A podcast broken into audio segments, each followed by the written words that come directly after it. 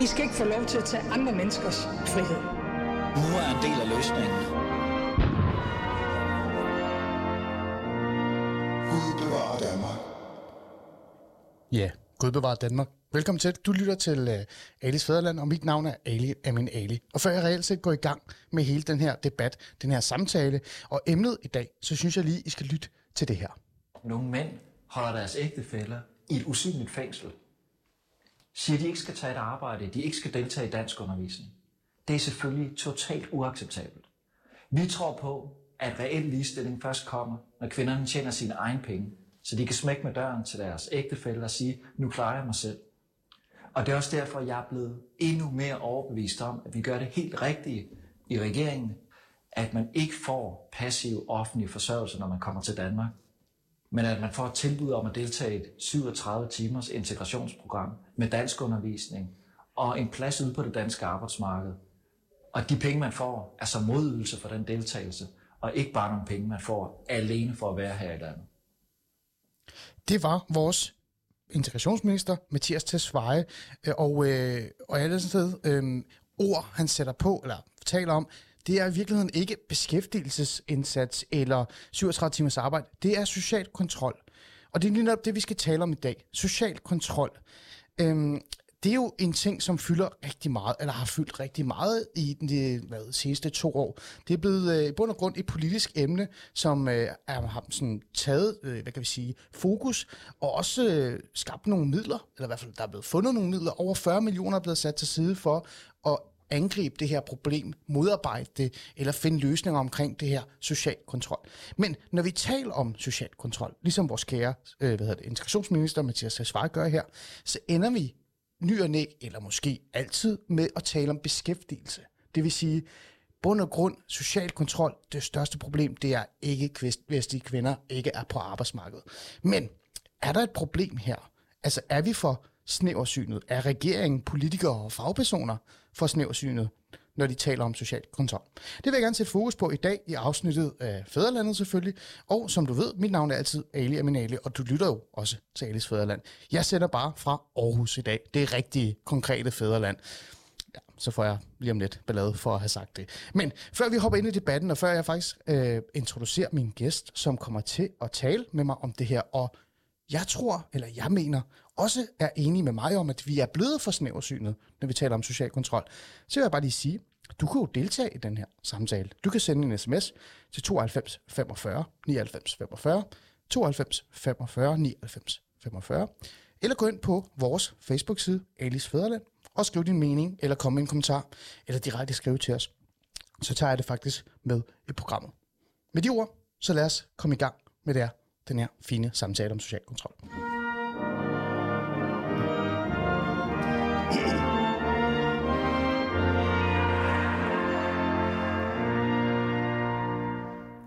Henrik Kokborg. Ja, hej. Velkommen til. Tak skal du have. Du er integrationsrådgiver, underviser og foredragsholder. Ja. Og øh, altså, det er i hvert fald ikke øh, forkert sagt af mig, at du har virkelig meget erfaring med at arbejde med integration, eller rådgive omkring det, øhm, og også derfor ved rigtig meget om social kontrol. Er det ikke rigtigt sagt af mig her? Jo, det tror jeg nok. Ja. Hvordan har du egentlig arbejdet med det her område? Og det har jeg godt og vel 20 år efterhånden, og de sidste 10 år som underviser af fagfolk i, og hvordan vi løser bedst de her integrationsudfordringer, herunder mm. social kontrol. Mm. Og Henrik, der er jo en grund til, at du er. Det er ikke, fordi vi bare skal sidde og hygge snakke om, hvor, hvor, hvor mange år du har brugt på integrations øh, på, hvad det, spørgsmålet. Øh, men det er også, fordi du har skrevet en, øh, en kronik Ja. I, øh, i og nu skal jeg sige det rigtigt, POV hedder det jo, ja. POV International, jeg skal ikke komme det, øh, med overskriften Negativ social kontrol skaber ikke kun frygt blandt minoritetsunge, men spreder frygt i hele samfundet. Hvis jeg skal opremse den her klumme i virkeligheden, eller kronik er det jo, for den er jo temmelig ja. lang og, og meget nuanceret øh, også, så det du prøver at sige i, i kronikken, øh, og du må gerne sætte flere ord på det lige om lidt, det er, at vi er alt for snæversynet, når vi taler om social kontrol. Vi ender med at, at have fokus på arbejdsmarkedet, i stedet for at kigge på alle de angser, altså alle de andre øh, dynamikker og nuancer, der er i det. Er det rigtigt forstået? Ja, jeg vil sige, at vi ender med, at nu er det mode, at vi nu skal have fat i det i forhold til arbejdsmarkedet. Men der har jo været fokus på negativ social kontrol i forhold til kvinderne i rigtig mange år, og vi har mange øh, organisationer og indsatser mod negativ social kontrol over for kvinderne. Øh, men jeg synes stadigvæk, det er meget, meget snæversynet øh, på alle områder. Det du skriver, øh, det er jo nærmest nogle af de første ord, du skriver i din kronik. Mm. Det er, jeg oplever nemlig en stor berøringsangst i mit arbejde, og et kæmpe behov for, at vi øh, den ude blandt de fagprofessionelle institutioner, skoler, dag, øh, uddannelser, jobcenter med videre, øh, på en eller anden måde sådan skal forholde sig til mere, hvad, hvad social kontrol er. Du bruger også ordet negativ social kontrol. Det kan vi have en meget lang samtale med mig om, om jeg synes, det er positivt, du kalder det for negativ social kontrol. Men hvad er det, du prøver at sige om den her berøringsangst, eller, eller øh, problemer omkring at forstå, hvad det, du så kalder negativ social kontrol er? Jamen, jeg tror, jeg vil starte et andet sted, Ali, fordi øh, jeg vil alligevel gerne forklare, hvorfor jeg kalder det negativ. Fordi at i, oh, i samfundet, der har vi jo social kontrol. Det er jo social kontrol, øh, vi alle sammen er omgivet af. Øh, det er nogle normer og nogle værdier, der styrer vores adfærd i alle mulige, øh, på alle mulige måder. Øh, uden social kontrol i et samfund, så vil der være kaos. Men grunden til, at jeg kalder det her negativt, det er, fordi den bygger ofte på nogle andre kulturelle og religiøse værdier og normer, som har til formål ligesom at hindre, øh, kan man sige, måske parallelt samfundets beboere i at blive en del af det danske samfund. Så det er en barriere for integrationen, og det er derfor, den bliver negativ. Okay. Men Henrik, Ja. Ja, nu er det jo et holdningsbordet program, ikke? Mm. og jeg er jo selv øh, socialrådgiver og faguddannet. Mm. Øhm, og når man kigger på begrebet social kontrol, så synes jeg, når man begynder at lege med ord og sætte ord som negativ foran, så virker det som om, eller så er det som om for mig, at man prøver at skabe et nyt fænomen eller et nyt problem. Øh, med al respekt, vi er vidst, hvad social kontrol er i vanvittigt mange år. Vi har redskaber, vi har fagredskaber, vi har sociale indsatser, vi har også teorier omkring social kontrol, mm. fordi vi netop har oplevet det for forskellige miljøer. Det kristne øh, miljø, det jødiske miljø, det er øh, altså Jehovas vidner, altså jeg kan blive ved. Så øh, det her med, at social kontrol på en eller anden måde nu skal rebrandes, fordi vi har med en ny øh, minoritetsgruppe, lad os bare være ærlige, det er også det, du skriver i din kronik, folk, der kommer fra MENA-blande, altså Mellemøsten øh, generelt, det virker lidt som om, at nu prøver man at, at sige, hey guys, vi vidste ikke, det her fandtes. Nu har vi fundet ud af, at det findes, og nu skal vi prøve at øh, finde, altså sådan genskabe hjulet igen. Kan du forstå min kritik her? Ja, både og. Fordi øh, nu lever jeg jo af at undervise fagfolk, og i og med, at vi har social kontrol i hele samfundet, så bliver vi også nødt til at finde på en måde, hvorved vi kan snakke om det på, og konkretisere, hvor ligger problemerne hen med social kontrol. Mm. Øh, og derfor bliver vi nødt til, at hvis vi bare siger social kontrol, så er det også den og mig og dig er udsat for, og udsætter hinanden for den, vi gør ved vores børn i opdragelsen, osv. osv. Øh, men altså igen, det der men, gør den negativ, det er, at den forhindrer nogle unge øh, og nogle forældre i at blive en del af det danske samfund, og det er det, der gør den negativ. Okay. Lad os prøve at vende tilbage til den her samtale, for jeg skal nok komme med nogle specifikke øh, hvad hedder det, ja, ja. øh, punkter så øh, i forhold til din kronik. Ja, ja, det kan jo ikke lade være, det var mig. øh, men, men Henrik, nu skal det jo ikke handle om mig, det skal jo handle om dig. Ja. Du har skrevet den her øh, kronik, som er blevet rost rigtig meget, fordi du netop gerne vil nuancere forståelsen af negativ social kontrol. Så lad os gå i gang med at forstå det. For rigtig mange danskere og rigtig mange, øh, også fagpersoner, er det jo nærmest blevet det her form for, hvis vi taler om negativ social kontrol, så snakker vi om kvinder, der er langt væk fra arbejdsmarkedet, og så handler det jo om, at man skal få dem tilbage på arbejdsmarkedet, så er det klart. Jeg kan huske, da Venstre stillede sig op med alle nærmest, ikke? og Ellemann var der også, og skulle tale om negativ social kontrol, så var alt fokus på beskæftigelse. Det samme kan jeg jo høre Mathias Tesfaye, øh, integrationsminister og repræsentant for regeringen, gør det samme. Fokus er på øh, arbejdsmarked. Prøv at hjælpe os så med at forstå den her nuance, du prøver at, at sætte øh, i gang med den her samtale via din kronik. Jamen, for det første, så, så er det netop det her med, at man sætter ind over for et område øh, i den her sag, beskæftigelse. Men i virkeligheden, så skal vi starte et helt andet. Altså, jeg er jo meget optaget af, hvordan vi forebygger, at det udvikler sig. Og det er jo stort set hele mit virke øh, som konsulent og underviser og al den viden, jeg indsamler. Det er for at sige, hvordan kan vi øh, ligesom øh, ændre på det her? Hvordan kan vi forebygge, at unge de bliver en del af det her, og de ikke selv reproducerer den negative sociale kontrol til næste generation øh, osv. Og der har vores øh, uddannelsesinstitutioner, institutioner, børnehaver, helt sågar dernede, en kæmpe, kæmpe stor opgave. Og det kræver, at de bliver bevidste om, hvad det er for nogle ting, vi snakker om. Øh, og, og jeg tror, jeg har undervist omkring negativ social kontrol inden for beskæftigelsesområdet de sidste 10 år. Øh, og, og der er der et problem. Men når man sætter fokuset kun på beskæftigelse og social kontrol, jamen så løser vi et problem, og det er sådan ligesom at prøve at slukke en brand. Ja, altså det er slutproduktet, man prøver Ja, at ændre, ja. eller hvad? Ja, og det, øh, og det er ud for, for mig at se en meget forkert præmis om, at det er manden, der altid holder kvinden tilbage. Altså, ja, det er jo også interessant, for det skriver du også i din, øh, din kronik. Øh, igen, øh, lad os bare tage den fra start. Vi har jo god tid, så vi skal jo igennem det her. Øh, det, jeg, jeg skal jo se, om jeg kan lære noget i dag. Ikke, Henrik? Og så også vores lyttere selvfølgelig. Øhm, det, det første, du lægger ud med, det er jo faktisk at begynde at tale om manden. Ja. øh, øh, øh, som øh, i bund og grund nærmest ikke eksisterer, når man taler om social kontrol, synes jeg. Jo, han eksisterer, øh, manden og drengen eksisterer som den, der udfører social kontrol. Ja, lige præcis. Den vil du gerne have et opgør med. Ja, fordi altså, hvis vi kigger på virkeligheden for en minoritetsdreng, nu er det minoriteter, for vi har også negativ social kontrol i det danske samfund Jamen, og det, er, alle prøv- steder. det her det er fædrelandet. Men Danmark er fantastisk. nu Det er de er andre, det- der er problemet, Nu Henrik. er ikke? det jo visse, visse vil jeg gerne understrege også, øh, miljø, indvandrermiljøer, vi er snakker om.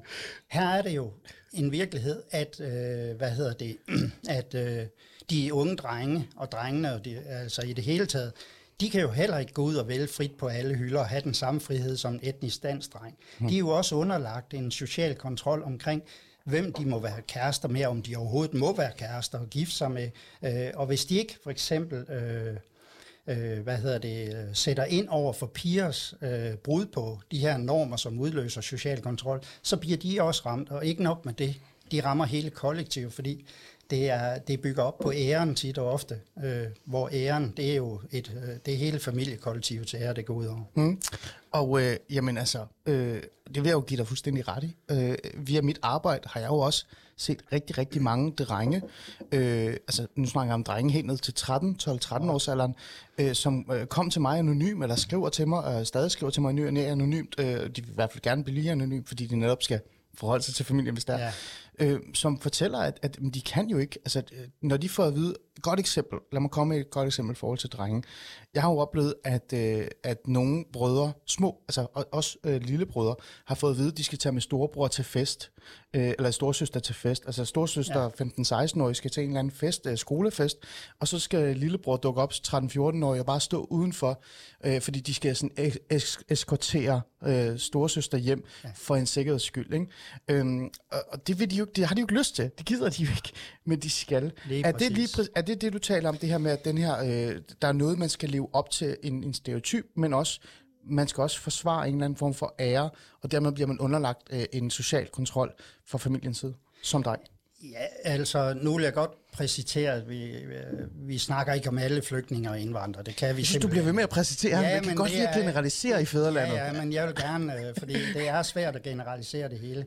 Men hvis vi kigger på der, hvor vi har øh, vores integrationsproblemer, Ja. vores udfordring, der hvor alle os fagfolk, vi, øh, vi får løn for at hjælpe til, jamen så det, der karakteriserer dem, vi hjælper, det er ofte, at kulturen eller religionen, eller begge dele, spiller en meget afgørende rolle Ja. øh, i de her personers liv. Og derfor, de her unge, som lever under sådan et forhold, der er der en masse forventninger, blandt andet kønsroller, øh, religion, kulturen, øh, og forventningerne fra familien osv., som styrer deres adfærd. Den kan de ikke rigtig bryde ud af, fordi familierne er ofte hierarkisk og autoritær, eller har hierarkisk opbygget og autoritær styret. Mm. Og derfor har de ikke rigtig, de er opdraget til, at de skal adlyde de ældre. Mm. Og derfor er de underlagt, de skal gøre de ting, de gør.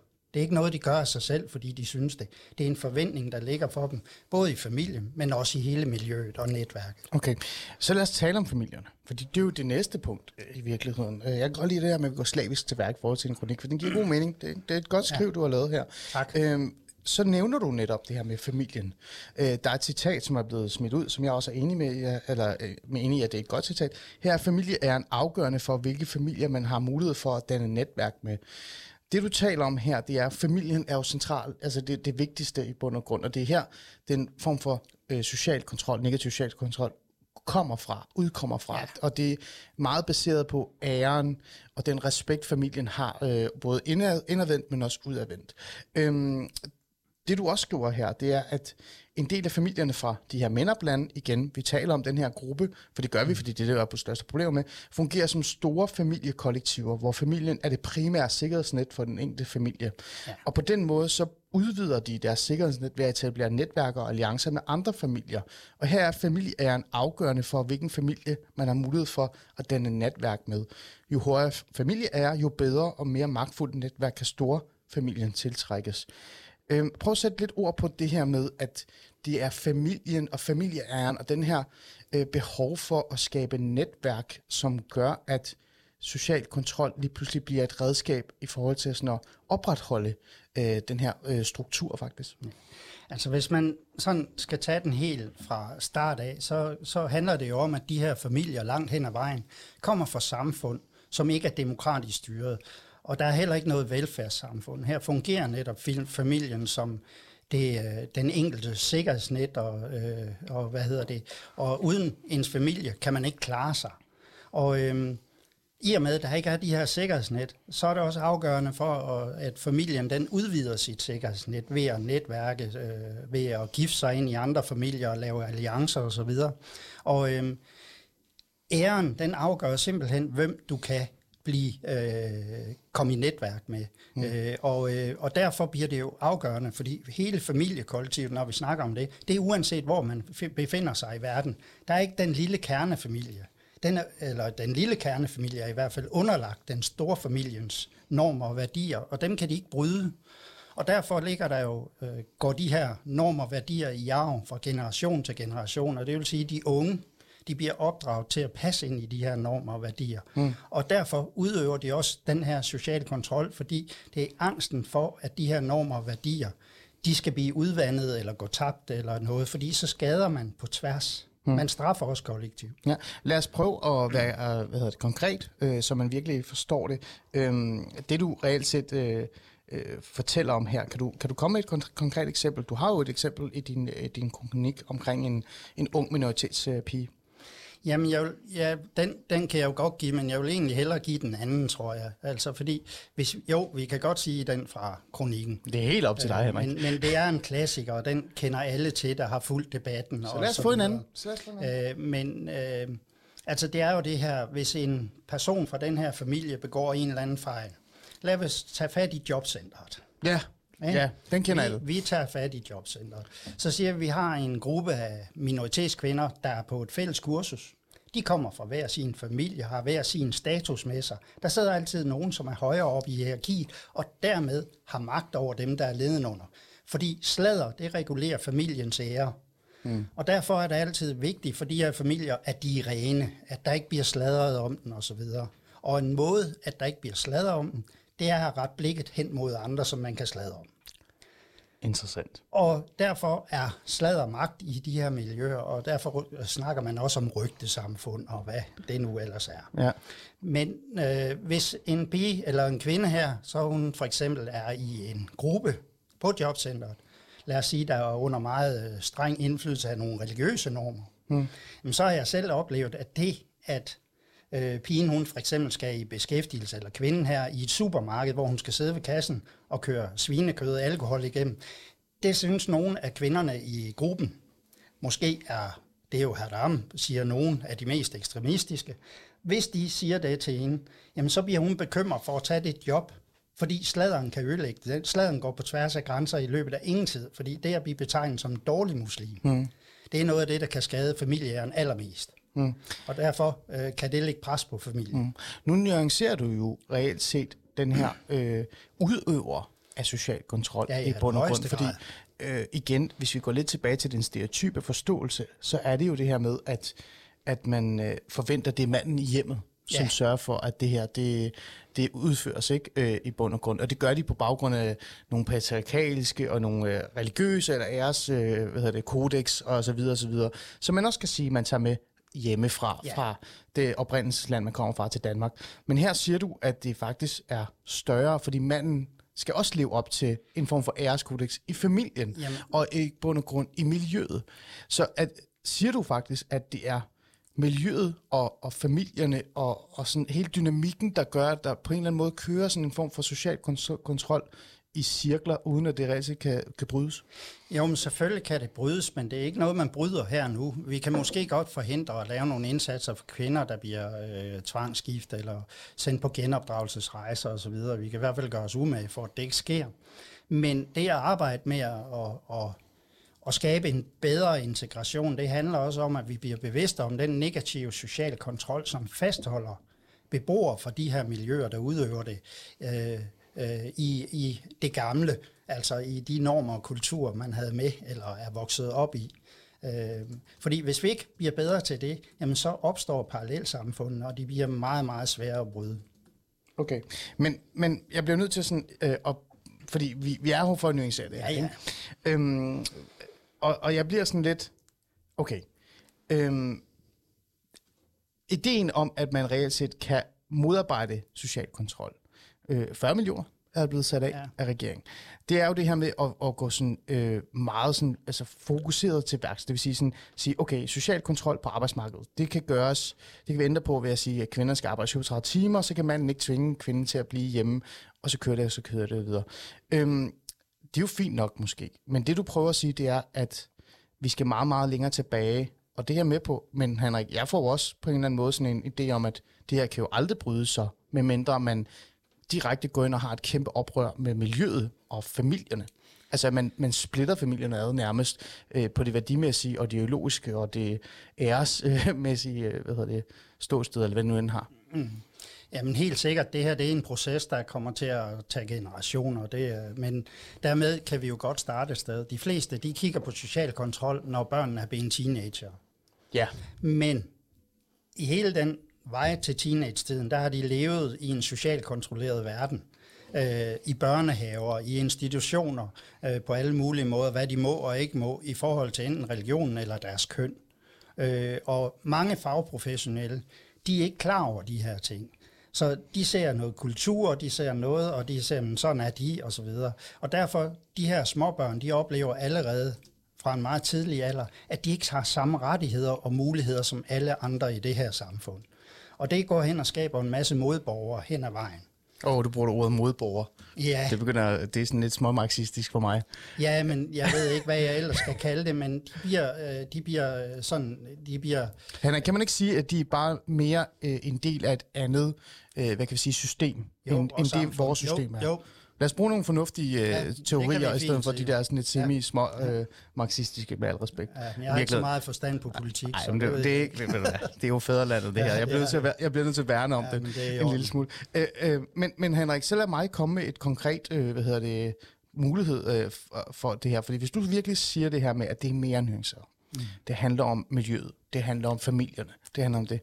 Vil det bedste så ikke øh, at være, øh, lad, lad mig på vente spørgsmålet, vil du så bekræfte mig i, at hvis man bor i et øh, boligområde med rigtig mange med ikke-vestlig baggrund, øh, hvor der bor rigtig mange fra et specifikt land, eller et andet eller tredje, men kun maks to-tre lande, hvor den her ære og den her øh, følelse af, at man skal opretholde en eller anden form for, øh, hvad kan vi sige, jamen igen, det er jo ære, alliance og netværk, den, er, den drives, altså den trives fantastisk, øh, fordi at man netop er et sted, hvor der er et andet system i gang. Mm.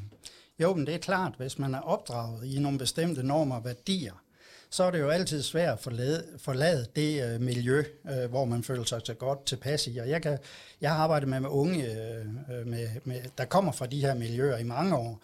Og altså lige snart vi kommer ud i det øvrige samfund, så mange af dem, de, de forstår ikke de normer, de forstår ikke omgangstonen, de forstår ikke, øh, hvad der sker derude. De føler sig utrygge, og derfor mange har egentlig en, et ønske om at flytte væk derfra. Men de føler sig ikke hjemme andre steder, så derfor vender de tilbage ofte. Hmm. Kan man så sige, øh, at danske værdier, som du også kommer ind på, øh, som vægtes højt, f.eks. dansk kultur, demokrati, ligestilling og ligeværd, individualitet, religionsfrihed øh, og individuets rettigheder, som du selv nævner her, de gælder i virkeligheden ikke i de her miljøer øh, eller i, i sådan et øh, system, fordi at det vigtigste er faktisk ikke ytringsfriheden, øh, demokrati, øh, øh, hvad hedder det, ligestilling. Det vigtigste, det er familiens ære. Ja, ja for, for, for en del af de her børn og unge, jamen der er det, der er det et vilkår. Altså de kan godt snuse og være ude i det her samfund, øh, hvor vi har de danske værdier i skolen, men i virkeligheden så følger parallelsamfundets normer og værdier med ind i klasserummet, med ind i læringsrummet, fordi de holder øje med hinanden, de slader om hinanden, og derfor sidder de og ikke tør og for eksempel at deltage i undervisningen øh, på samme måde, som de ville have gjort, hvis det var helt åbent. For eksempel omkring religionsfrihed og kritik og ytringsfrihed. Man kan ikke sige, hvad man vil. Man skal hele tiden tænke på sin familie først, om man skader den eller ej.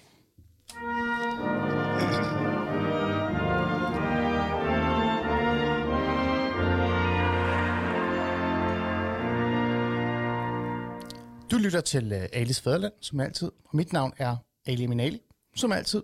Og i dag taler vi om uh, social kontrol. Men det, vi prøver på, sammen med min gæst, Henrik Kokborg, det er at forsøge at nuancere forståelsen af, hvad social kontrol er. Men i virkeligheden også, synes jeg, Henrik, lidt at prøve at finde ud af, sådan, hvor er det, det starter, og hvad er det, der opretholder det. Og, og, og, og på en eller anden måde har vi også, forsøger vi at have et opgør med den her idé om, at det er bare manden. Det er jo bare manden, Ja, ja. der sørger for, at social kontrol er. Lad mig lige sætte nogle ord på dig, Henrik, for så vi, vores nye lytter, eller lytter, der lige er tunet ind, og også kan være med.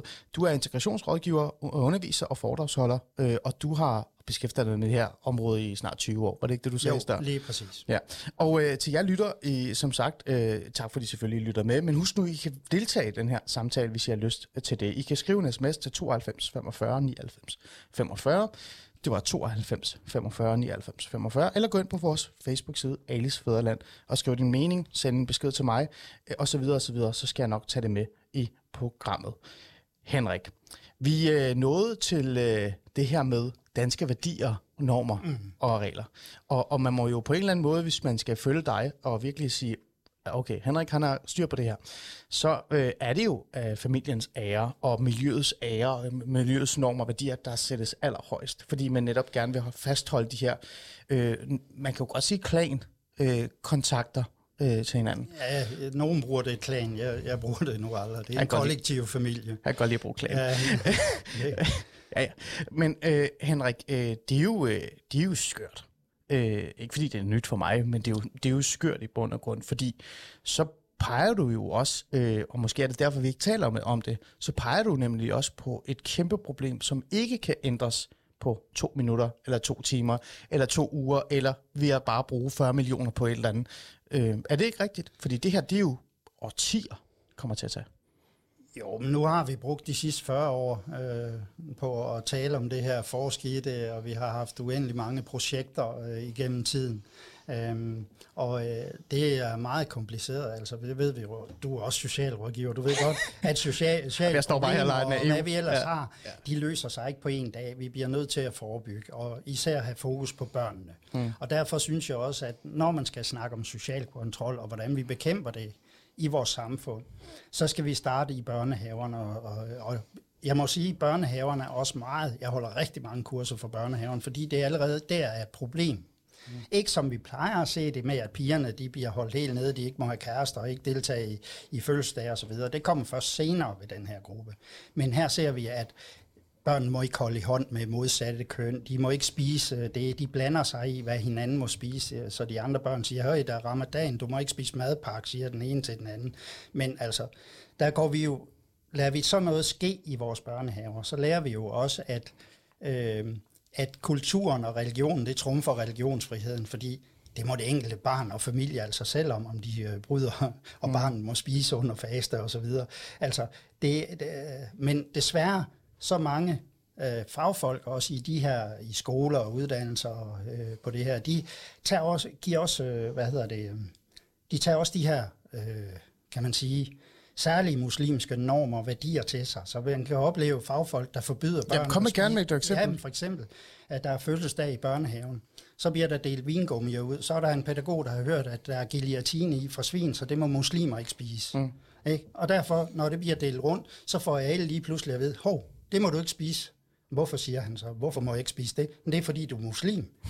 Er jeg muslim, siger han så. Fordi det er ikke sikkert, at hans familie eller noget går op i de ting. Men der er sådan et stereotyp billede af, at det gør muslimer ikke. Og jeg rejser rundt i Mellemøsten, jeg rejser rundt over det hele, og jeg har et hav af muslimske venner, og jeg må sige, at jeg har mødt meget, meget få, der springer vingummien over.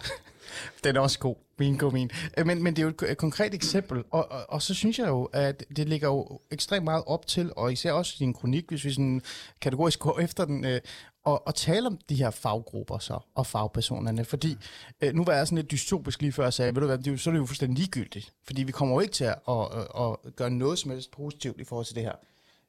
Får du lige noget vand her? Så er du klar lige om lidt. Øhm, men, men hvis vi nu skal lade være med at være så dystopisk, så skal vi jo tale øh, om, øh, hvad er det så, der kan gøres. Det er jo fagpersonerne så, i bund og grund.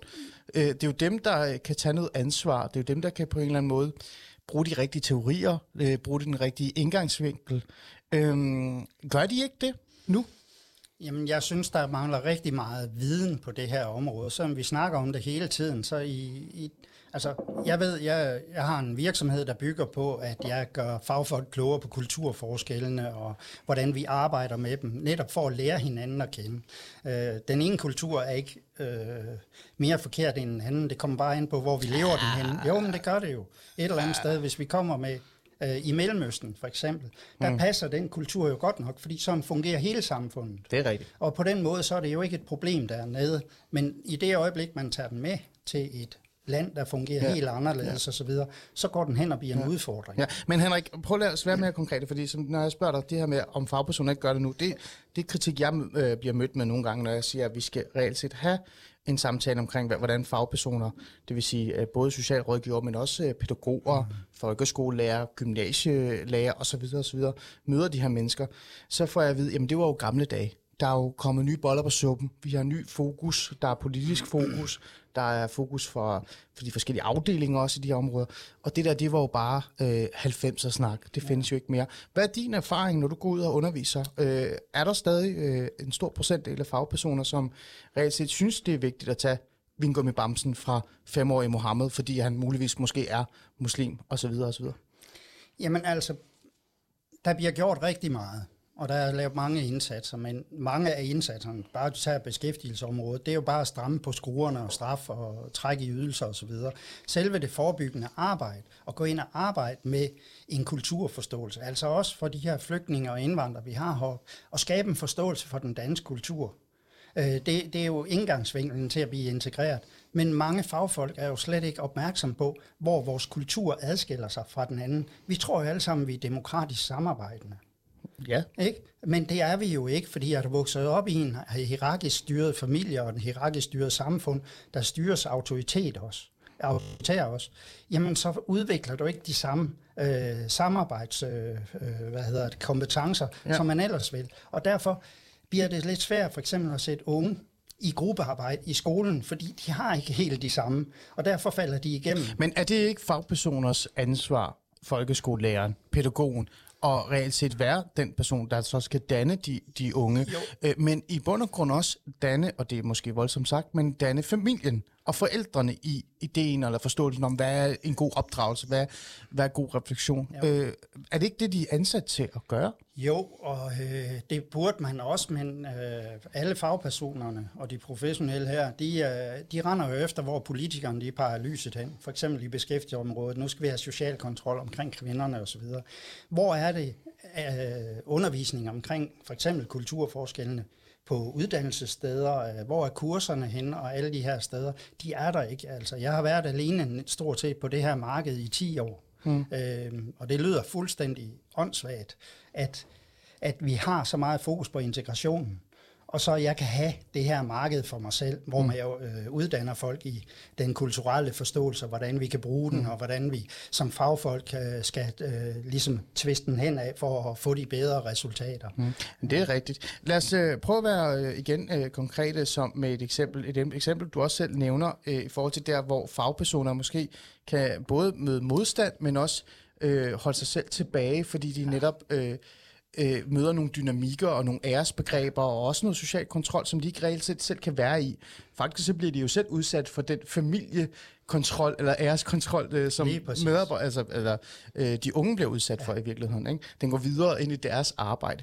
Ja. Øhm, Mohammed-tegningerne. Altså, ja. vi har jo talt meget om det, men vi kan jo ikke Helt stoppe vildt. med at tegne Nej, om dem. Og jeg synes du har også, det er øh, vigtigt at snakke om ja, det. er du- derfor, jeg er med. Ja, og du har netop selv nævnt dem. Øh, brugen af Mohammed-tegningerne i undervisningen er et særligt problematisk den religiøse sociale kontrol, og kontrol omkring tegningerne kan have lagt større konsekvens øh, ser for lærerne, end eleverne boykotter undervisning. Prøv, lige, prøv, prøv lige at fortælle, hvordan du mener det her med, at Mohammed-tegningerne øh, i bund og grund bliver mødt med den her sociale kontrol. Altså det er den sociale kontrol, der gør, at man ikke kan undervise Mohammed-tegninger. Jamen, det, hvis vi kigger på de muslimske miljøer, det der og, og sætte spørgsmålstegn ved sin religion, øh, øh, sige, at man ikke tror på det, man bryder ud af det, eller hvad man nu kan være. Det er meget betændt og følsomt, og det kender vi alt til, at det kan være problematisk for unge at gøre de ting, og så er de udsat for det. Og især den religiøse sociale kontrol, den, øh, den er meget firkantet og hård. Det er sådan, øh, den, den springer ud fra, at det, der står i Koranen, det er Guds ord, der er givet til mennesket, som er gældende til evig tid. Og det er ikke en viden, man har. Det er en 100% sandhed. Mm. Og derfor er den svær at gøre op med at have enormt meget magt, fordi meget af familiens ære er også bundet op på en religiøs identitet. Og det gør, at øh, når vi så for eksempel vil have øh, Mohammed-tegningerne øh, i undervisningen, og gerne vil bruge dem i en undervisning omkring ytringsfrihed, eller den historiske begivenhed, det var, øh, da de betrykte i Jyllandsposten øh, i 2005, øh, så vidt jeg husker, øh, jamen så er det, at øh, frygten, den frygt, som mange minoritetsunge de oplever ved at skal bryde med den religiøse sociale kontrol, ja. den oplever vi selv, fordi vi bliver udsat for nogle af de samme ting. Uh, vi har eksempler som Paty fik skåret hovedet af i, uh, ja, den i franske, Frankrig, ikke? Ja, den franske uh, folkeskole. Og, og så videre. Ikke? Ja. Uh, vi har uh, en lektor uh, på et øh, universitet, som ikke øh, tør at undervise. Hun skrev, hun vil øh, for eksempel øh, undervise, bruge det i undervisningen omkring ytringsfrihed, men berådet af politiet til at trække det tilbage igen osv. Det her, og ja, der er masser af eksempler, jeg kan ikke huske ja. dem alle sammen. Men det du siger her, det er, at, øh, og nu skal man virkelig øh, øh, holde fast der og, og følge med, det du siger, det er, at den social kontrol, der bliver udført øh, på grund af de her familiestrukturer og den her ære, det her æresbegreb, der eksisterer i de her miljøer, øh, som primært er for mindre blandt, sådan er det, øh, den går videre ind i børnene, øh, ja. og går videre ind i fagpersonerne, som så i sidste ende ender med at udføre social kontrol over for hinanden, ja. fordi de konstant er, er opmærksomme eller bevidste om, at, at det her, det kan på en eller anden måde skade deres egen øh, ære eller deres egen øh, omdøbe, og i sidste ende måske også øh, øh, blive, kan de blive udsat for trusler eller hån osv. osv.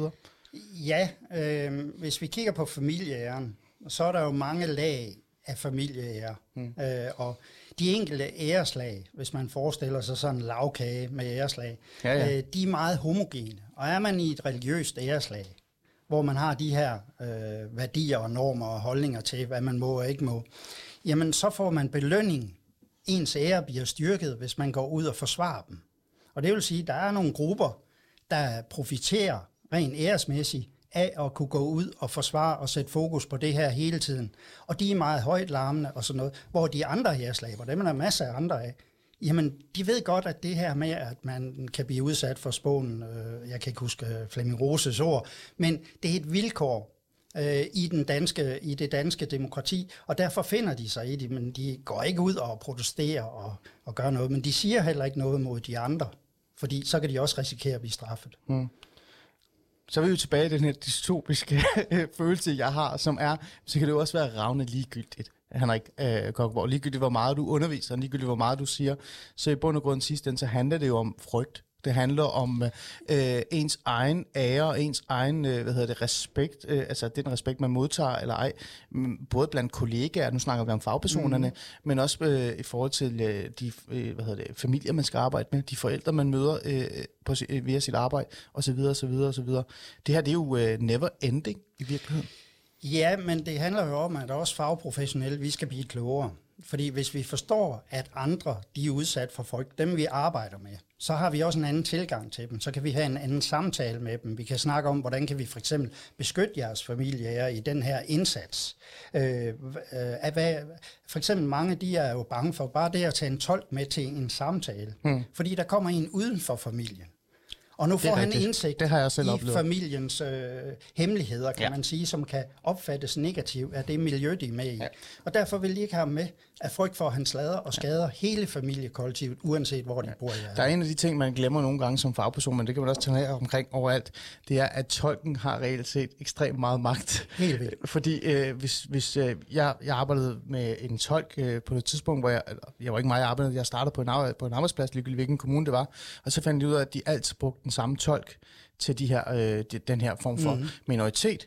Øh, og og efter noget tid, så fandt jeg ud af, at flere og flere af de her familier, de kom ind til mig, fordi jeg selv var øh, minoritetsetnisk, og bedte mig om at ikke at tage den her tolk med. Og jeg blev selvfølgelig nysgerrig, sådan, hvorfor? Og så sagde de til mig, at den her tolk vidste alt om alle, Alle, og han i, den, i den her familie. Ja. Øhm, men, men så er det jo øh, redskaberne, nej. Det er tilgangen. Jamen, det er både Igen, altså, du er jo redskab- ude og, du er ude og undervise de her mennesker. Ja. så hvad er det, du oplever, som gør, at de ikke kan svare igen? Fordi med al respekt, øh, øh, Henrik, øh, det her, som jeg sagde i starten, det er jo ikke noget nyt. Altså, vi har oplevet det her med mange grupper, vi oplever det dagligt. Der er ikke mange socialrådgivere, når de møder i hovedets vidner, som har svært ved at sætte ord på, at det er de ting, de gør, det er måske forkert eller anderledes, eller vi skal leve op til en regel, osv. osv. Der er ikke mange folkeskolelærere, pædagoger og daginstitutioner, når de møder nogle religiøse grupperinger med andre baggrund, eller med en anden religion, eller et andet etnicitet, som har svært ved at sige, hey, her gør vi det sådan, og det er vigtigt, fordi dit barn skal lære det. Men lige netop den her gruppe, der kan de overhovedet ikke. Så hvad, hvad er det her? Hvad er problemet? i- Altså, Jamen, essensen af den? For det første, når du siger fagfolk, så er det en rigtig, rigtig bred gruppe. Jamen, jeg kan godt lide at ramme ikke? bredt. Ja, og den er ekstremt bred. Og der er rigtig, der sidder rigtig dygtige fagfolk, som har meget viden om det herude. Men i vores skoler, vores dagtilbud og alt sådan noget, der sidder der rigtig mange, der ikke har ret meget indblik i de her ting, fordi de kun arbejder med børn og ikke har fået undervisning. De ved ikke noget om, hvad det vil sige at være en del af en familiekollektivistisk øh, familie. De ved ikke noget om æren. De ved ikke noget om øh, kring den børneopdragelse, de har fået. Og på den måde, når man ikke ved, hvad man ikke ved, så kan man heller ikke få øje på de problemer, der foregår lige op for øjnene af en. Det skal man uddannes til. Okay, så lad mig komme med et eksempel, som virkelig har øh, fanget mig. Det har den gjort i lang tid. Mm. Det er et eksempel, jeg har taget op i mit øh, tidligere program på en anden radiokanal, ja. som jeg ikke overhovedet gider at tale om, øh, som havde et andet navn. Det er ligegyldigt, øh, det program. Men lad mig komme med et eksempel, øh, øh, som er meget konkret, og noget alle fagpersoner burde reagere på, når de møder det, ligegyldigt etnicitet eller religion. Mm. Nu sætter jeg lidt på, så prøver jeg, hvad der bliver sagt her. En af de ting, der sådan brændte sig virkelig fast i mig, øh, det var, da jeg mødte en 14-årig, 15-årig pige, som, øh, mm. som mødte op til noget øh, vejledning. Og mens vi sad og snakkede, så lagde jeg mærke til, at hun havde en, en ring på sin finger. Øhm, og jeg tænkte, ja, hvorfor har du en ring på en finger? Og jeg tog modet øh, til mig og tog mig sammen, og så sagde ej, prøv at høre, jeg bliver nødt til at spørge om noget. Hvorfor har du en forlovelsesring på din finger? Altså, du er 14 år gammel. Og så sagde hun til mig, ja, ja, men nej, nej, det er ligesom at have kærester. Og, og, og så tænkte jeg, nej, det er det ikke. Øh, prøv at fortælle mig lidt mere om det. Og så jo, det, det er noget, der hedder halalkærester. Det er det, vi kalder det. Og hun beskrev det sådan, at det var sådan lidt, at men, prøv at høre, hun boede i det her boligområde. Hendes forældre var meget optaget af den ære, der nu kan være hos familien, mm. og de ville gerne have deres datter opføre sig ordentligt. Og derfor så, øh, så den måde, hun kunne sådan et eller andet sted navigere igennem det her, de her kultur, øh, vanskeligheder, eller de her regler og normer, der er i, det her, øh, i de her miljøer, det var sådan at øh, gå hen til Hassan, som hun synes var super sød, og så sige til ham, kan vi ikke gå hen til mine forældre og sige, at vi er blevet forlovet, fordi så kan vi få lov til at, at hænge ud og tage på en café, eller øh, tage på restaurant. Kan du genkende det? Har du, har du hørt om det før? Øh, altså det der med halalkærester, det Ja. har jeg hørt om rigtig, rigtig mange gange. Der er en del af mine veninder, øh, som, altså, hvor de allerede, altså de har lige mødt en fyr. Mm. De synes, han er sød. De har ikke engang snakket sammen i over en uge, så er de forlovet. På grund af familiens ære. Mm. Mm. Og det, i mit hoved, så lyder det jo fuldkommen sindssygt sådan noget. Altså det, det er ikke noget, altså det forstår jeg ikke overhovedet. Men jeg kan godt se det fra deres side af, fordi de kender måske ikke til andet, når de nu er vokset op. De steder, hvor de er vokset op. Det var Malin, øh, 19 år, øh, fra Aalborg, som ikke ville komme med hendes efternavn, men hun var med i mit program, øh, ja. hvor vi talte om de her æresbegreber, men også den form for social kontrol, der bliver øh, øh, udført på, altså i forhold til unge, øh, som ikke selv så det som social kontrol, fordi de voksede op med det. Det jeg prøver med det her, det er, øh, Hanna Kokborg, du øh, underviser jo fagpersoner, og du sidder og siger til mig, at en af de grundene til, at, at fagpersoner måske har svært ved at navigere rundt i det her, det er, at de ikke kender øh, kulturen, de kender ikke æresbegreberne.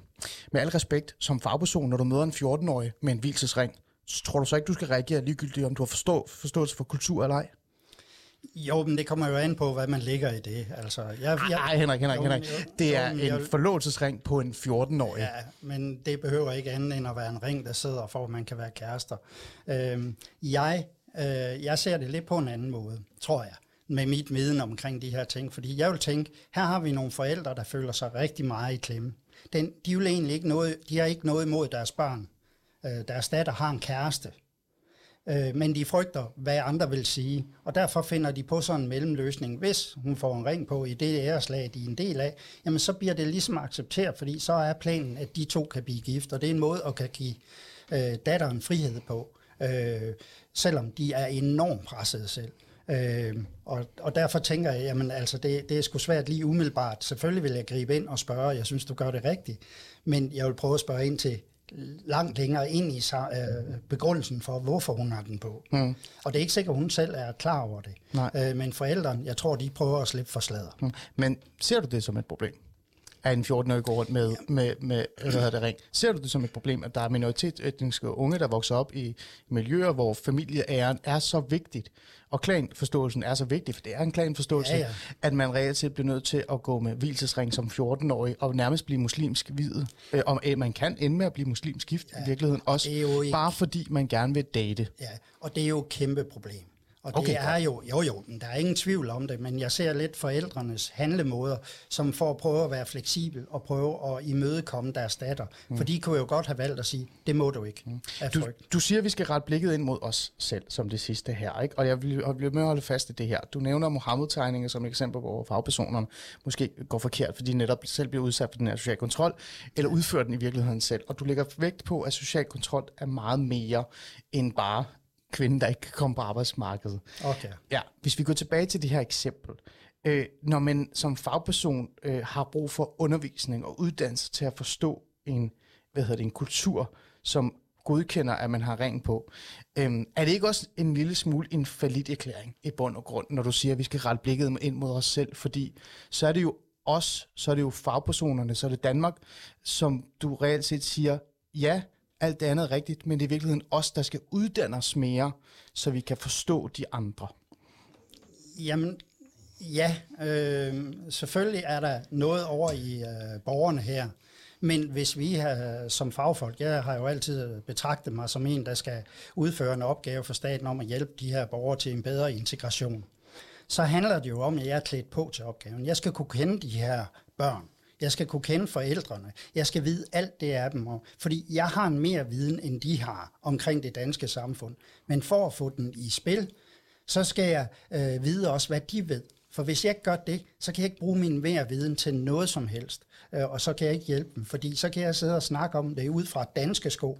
Altså fra et dansk perspektiv. Øh, jeg bruger ord, der passer ind i et dansk perspektiv, som ikke giver mening i deres, fordi det er nogle anderledes normer og værdier. Så, øh, så i allerhøjeste grad, så er fagprofessionelle, de har brug for viden omkring den her øh, gruppe, og en dybtegående viden, for, ikke for at hjælpe alle muslimer i hele Danmark, eller alle fra Mellemøsten, eller hvad vi snakker om, Afrika, Nordafrika osv., og også mange andre lande, men specifikt den gruppe, vi har udfordringer med. Hmm. Henrik, jeg er jo stor øh, fortaler for, at man overhovedet ikke skal have øh, indsatser, som på en eller anden måde har særhensyn eller særtilgang, øh, tilgang, fordi at man kommer fra en minoritetsetnisk øh, baggrund eller har en religiøs baggrund. Jeg er jo også fortaler for, at man reelt set fyrer Mathias Tesfaye, ikke fordi han er en dårlig politiker, det kan vi altid diskutere, men fordi jeg mener, at integrationsministeriet er ligegyldigt, fordi ved at have fokus på integration, så sørger du igen for at pege på en minoritetsgruppe og sige, I er særlige, Derfor så skal I have en særindsats, og så kan minoritetsgruppen pege tilbage til majoritetsgruppen og sige, vi er særlige, vi har brug for særhensyn. Så kører du i dit, dit eget særlige show. Det, du lægger op til her, det er jo øh, i virkeligheden noget, som gør mig sådan lidt ambivalent, fordi jeg kan godt forstå dig, og jeg vil jo gerne løse det her, men du siger jo, der skal særlige tilbud til, for at vi kan undervise i Mohammed-tegningerne, at vi kan have et opgør med den her familieklan og forståelse. Er det, er det der, vi er? Nej, det synes jeg ikke, fordi du siger særhensyn. Det er jeg jo også imod. Øh, Jeg synes ikke, man skal have særhensyn. Men altså, hvis jeg skal løse forureningsproblemerne i Danmark, så skal jeg også vide noget om forurening, og hvad det gør ved samfundet osv., og, så videre. så skal jeg have en specialuddannelse i det, og jeg skal have fokus på det. Og når vi skal løse integrationsproblemerne, så bliver vi også nødt til at have en specialviden om den gruppe, vi har svært ved at integrere, fordi der er forskel. Fordi vi har masser af integrationsprojekter, Rigtig mange har haft det igennem 40 år, tror jeg. Øh, og øh, vi lykkes altid med noget, men, men der er rigtig meget, vi ikke lykkes med. Øh, og vi har med det her best practice øh, udgangspunkt, vi har i Danmark, hvor vi tager udgangspunkt i vores succeser. Og så prøver vi at gøre mere af det. Og hver gang vi har et integrationsprojekt, så har vi den bedste gruppe af de her flygtninge og indvandrere, der klarer sig godt. Og så interviewer vi dem, hører øh, undervisere og hvad det ellers er. Hvad var det, der, der virkede her? Og så gør vi mere af det. Men det vi ud, øh, ligesom øh, øh, finder frem til vi på den metode, det virker ikke på dem, der falder igennem. Så vi har altid en gruppe, der hele tiden falder igennem. Vi høster kun de lavest hængende frugter hver evig eneste gang. Hmm.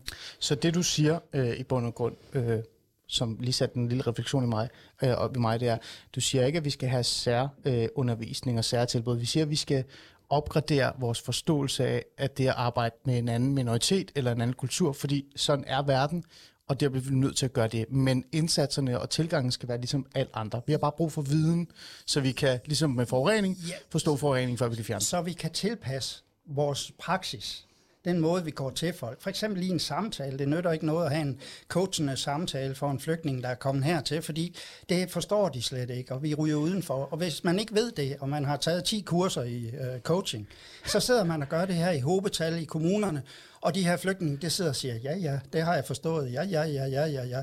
Og man forstår ikke, hvorfor der ikke sker noget så. Ja, de kan godt lide coaching. Det kan Ja, jeg det. ja, virkelig. Ja, det kan men, men det er bare sådan en lille simpel ting. Og hvis man først gør fagfolken for opmærksom på, hvorfor de her flygtninge og indvandrere ikke rigtig øh, profiterer på coaching, de bagvedliggende mekanismer bagved, mm. jamen så er det logisk for dem, at de skal prøve en anden metode. Mm. Interessant. Interessant. Henrik Kokborg, integrationsrådgiver, underviser og foredragsholder. Øh, tak fordi du vil være i studiet, Aarhus-studiet, Ja, tak. med mig og hjælpe mig Og med tak det. fordi jeg må komme. Selvfølgelig. En, en lille sidste ting, meget kort, før jeg sådan, øh, begynder at runde lidt af. Øh, Henrik, nu har du skrevet den her øh, kronik. Øh, vi talte om det, før vi gik i gang. Der er ikke noget nyt i den i virkeligheden. Det er noget, du har sagt i mange år. Det har er jeg. også noget, jeg har sagt. Ja. Øh, men nu er der kommet lidt øh, fokus på det igen. Du har fået ros for den. Tror du, der er nogen, der fanger den og siger, hey, måske er der noget her. Måske skal vi have Henrik øh, ud til nogle foredrag og undervise mere. Eller tænker du bare, det var hyggeligt, men om tre uger, så har vi glemt det igen? Meget kort. Jamen, det, det er lidt svært at svare på. Jeg håber da, at man begynder at se lidt mere nuanceret og spreder de her mange penge, man giver ud til at bekæmpe social kontrol. Jeg, hvis det stod til mig, så gav man ned på småbørnsområdet og før skole og i, øh, øh, og i øh, de lavere klasser i folkeskolen. Det var der, man skulle sætte ind med fagfolken for at forebygge. Hmm. Når man gør det i teenage-tiden, så er det jo gået galt. Der er nogle mekanismer, man ikke har kunne påvirke osv. Øhm, Mm.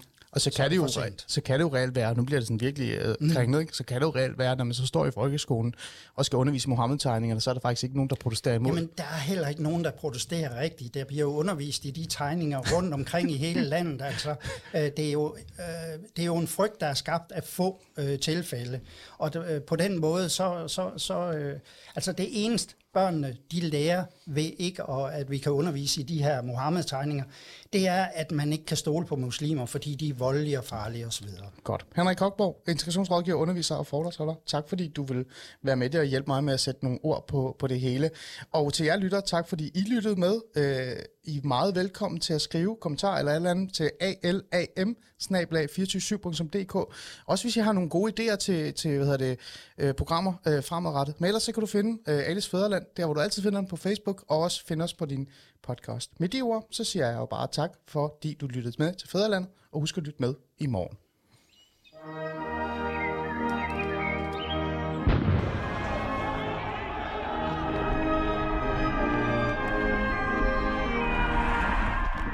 I skal ikke få lov til at tage andre menneskers frihed. Nu er en del af løsningen.